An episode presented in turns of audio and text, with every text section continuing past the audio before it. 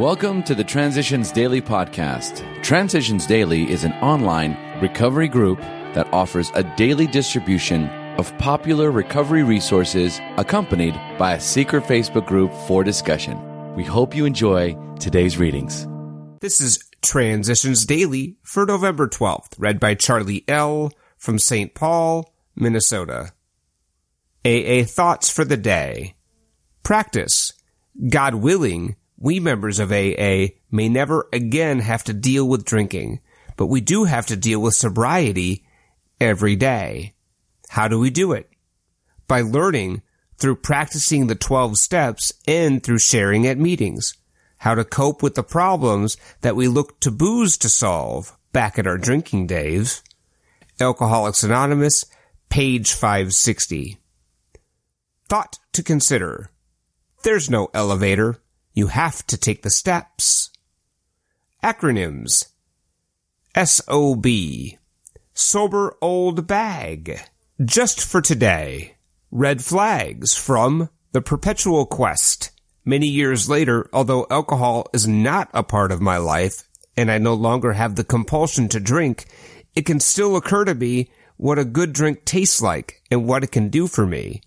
From my stand at attention alcoholic taste buds right down to my stretched out tingling toes. As my sponsor used to point out, such thoughts are like red flags, telling me that something is not right, that I am stretched beyond my sober limit. It's time to get back to basic AA and see what needs changing. That special relationship with alcohol will always be there, waiting to seduce me again. I can stay protected by continuing to be an active member of AA. Alcoholics Anonymous, pages 396 and 397. Daily Reflections.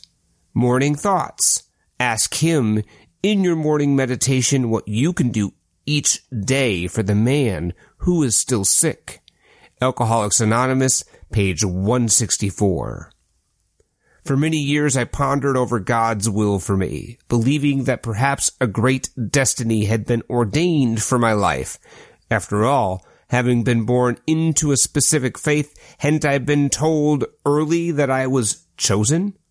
It finally occurred to me, as I considered the above passage, that God's will for me was simply that I practice step 12 on a daily basis.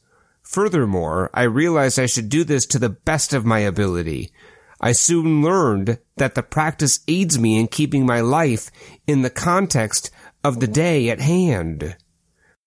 As Bill sees it, our protective mantle. Almost every newspaper reporter who covers AA complains at first of the difficulty of writing his story without names, but he quickly forgets this difficulty when he realizes that here is a group of people who care nothing for acclaim.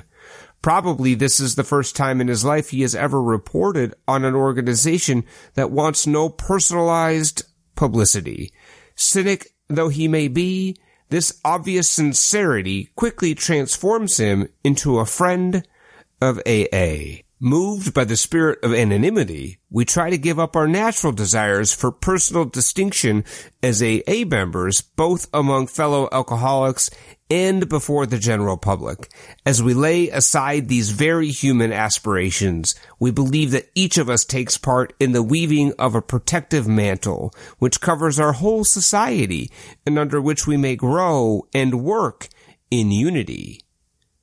Grapevine, March 1946. 12 and 12, page 187. Big Book quote.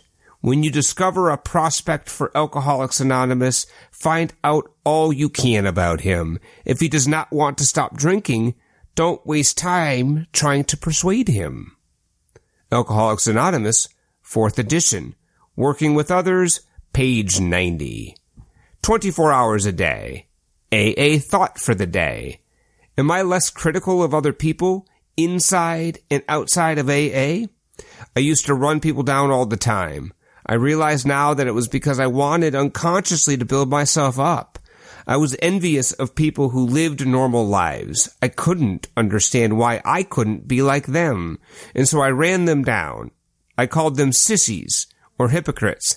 I was always looking for faults in the other person. I loved to tear down what I called a stuffed shirt or a snob. I have found that I can never make a person any better by criticism. AA has taught me this. Am I less critical of people? Meditation for the day. You must admit your helplessness before your prayer for help will be heard by God.